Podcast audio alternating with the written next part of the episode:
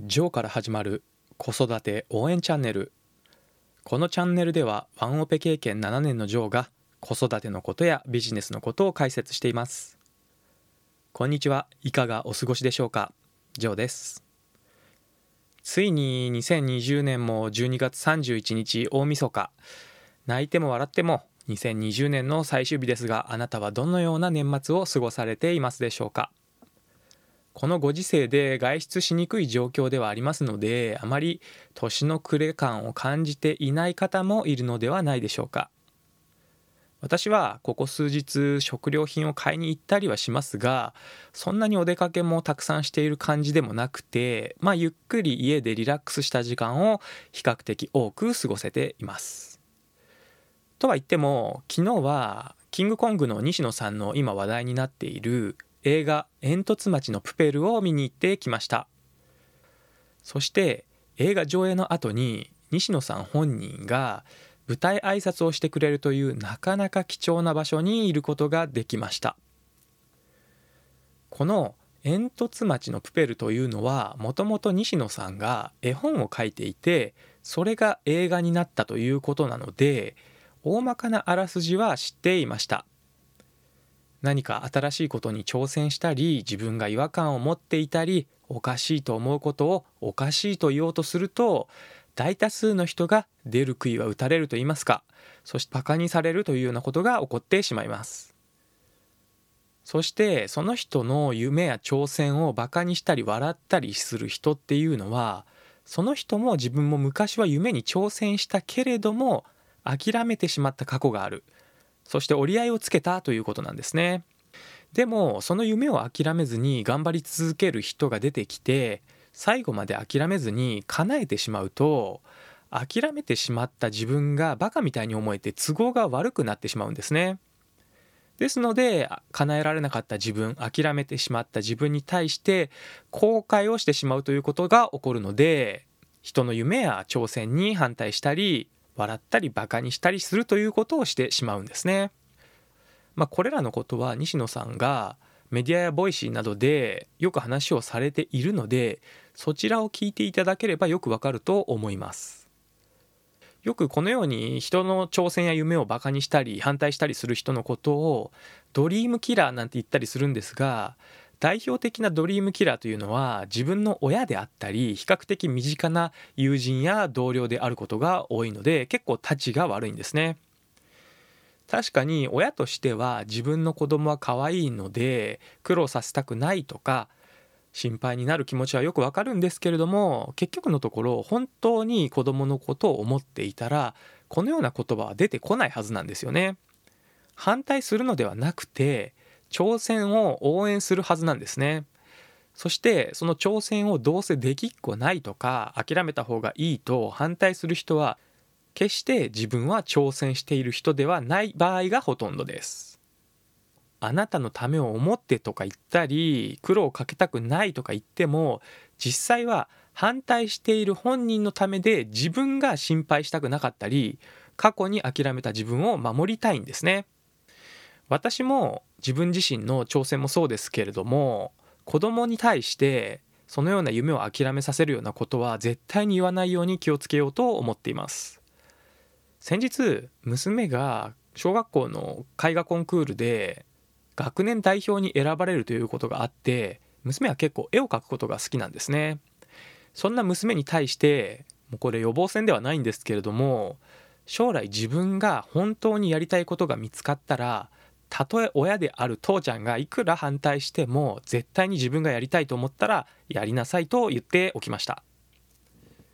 実際に挑戦している人や夢を追いかけている人は決して人の挑戦を笑ったりはしませんしどうせできっこないと諦めを進めるようなことはしません。もちろん努力が不足しているとかもっとこの部分を頑張らないと目標まで達成できないよとか具体的なアドバイスをすることはあるかもしれませんが頭ごなしにどうせ無理とか諦めた方がいいという人は自分で挑戦をしていなかったり過去に諦めた人がそのようなことを言ってしまうんですね。ですので自分が夢に向かって挑戦しようとしている時は挑戦していない人の言葉に耳を傾ける必要もないですしそのようなことを親とかに相談しても全く意味がないんですね。だってその相談相手が挑戦していないんだもん。先日タレントの坪井杏奈さんが人の目が気になる間はまだ本気で挑戦できていないということとおっしゃっている情報を耳にしました。